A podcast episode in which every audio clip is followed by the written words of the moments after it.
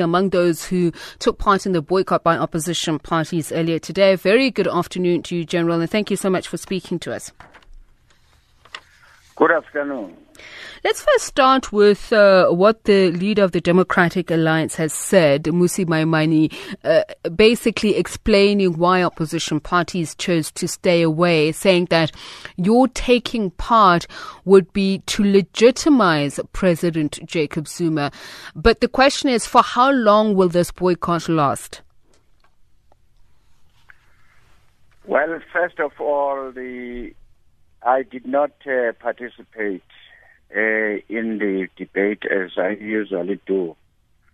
And uh, today we did not pitch up for for the for the for the for the answer for the response by the president. I was not even in the house yesterday. So the reason why we from the UDM's perspective we are sending a strong message to the ANC which paraded Zuma to parliament to be our president that the time has come that we can no longer tolerate a Zuma who doesn't want to obey the very constitution of the country.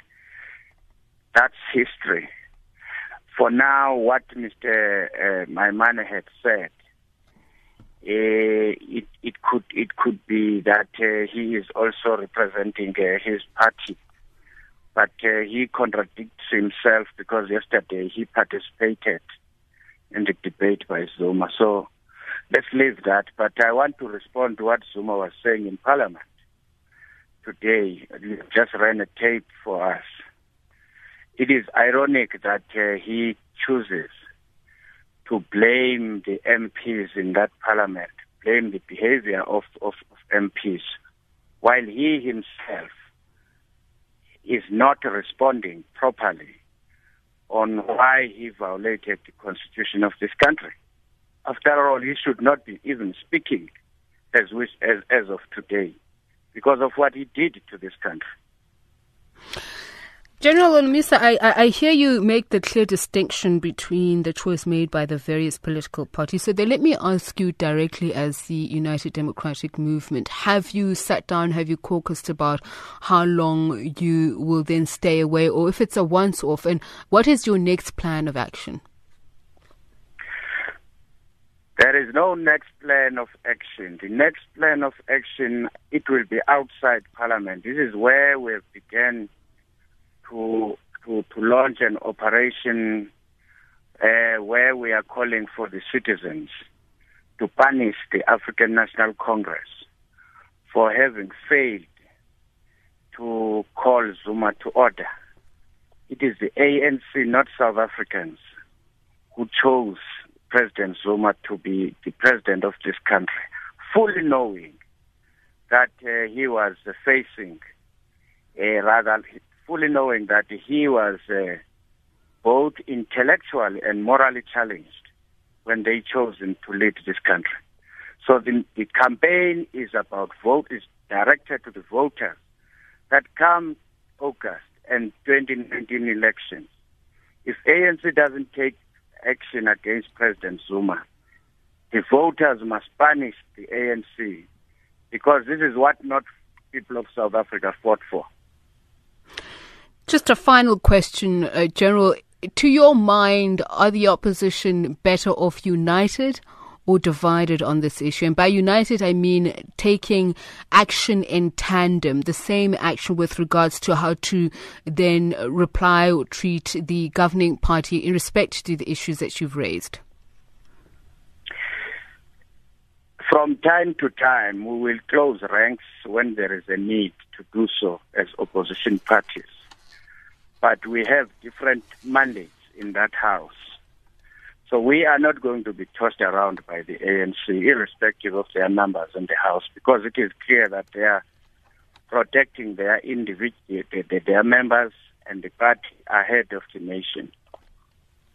Thank you so much for speaking to us. General Bantu Holomisa is the leader of the United Democratic uh, Movement. And, and by that, I, I obviously am ostensibly saying we're going to just broaden how we look at this. Uh, the impact on Parliament's ability to hold the executive of government to account, but also ensuring that democratic or parliamentary democracy does take place?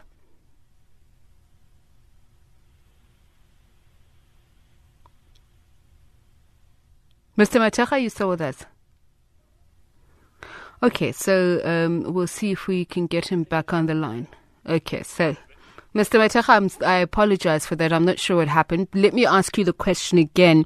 Uh, uh this uh, symbolic move, as the UDM leader says, by opposition parties in the face of what they see is President Jacob Zuma's uh, lack of respect for the Constitution. How does it play itself out with regards to holding the executive or government to account, but also in ensuring that there is parliamentary democracy?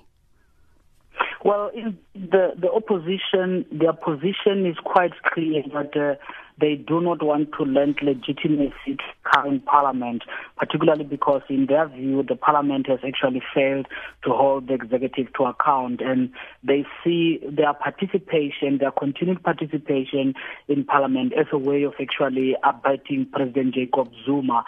So when they pull their participation, when they withdraw from parliament and boycotting parliament as they're doing, they are actually saying that the decisions that are being made in parliament lack legitimacy because the voters actually voted all uh, those members of parliament in their current form to be there and make decisions. So it's better if members were there disagreeing. If members are there disagreeing on something, the decision that comes out will be legitimate. But if some pull out, like it is the case now, where they are not participating, Parliament will therefore lack legitimacy. But I think the ANC is also used to this kind of boycotting. I think that uh, perhaps maybe the opposition need to take this further if they are serious. They need to, maybe they should resign from Parliament and stop receiving salaries from Parliament. In that way, I think maybe they could therefore uh, dissolve Parliament if it lacks participation altogether. Boycotting, I don't think, is going to cut it. Let's talk about that democratic legitimacy of uh, Parliament, which you speak of. Some would say the overall logic is to ensure that parliamentary powers influence government's policy. But at the heart of this, is it about government policy or is it about essentially our electoral system, which leaves us with what they say a president that is not necessarily of the people's choice? The, the work of Parliament it is actually to question policy, not necessarily to question from the point of view of suspicion, but to inquire as to what are the objectives of policy that is being implemented by the executive and to make sure that policy is actually implemented in the interest of the people. That is the core role of the parliament. Parliament has got a role not only just to make legislation but also to influence policy from that perspective. So if you have parliament that sees itself as an extension of the executive, which seems to be the case now with the current ANC dominated parliament, you therefore lack that leg where Parliament could actually help the executive through critical inquiry when it comes to strengthening policy.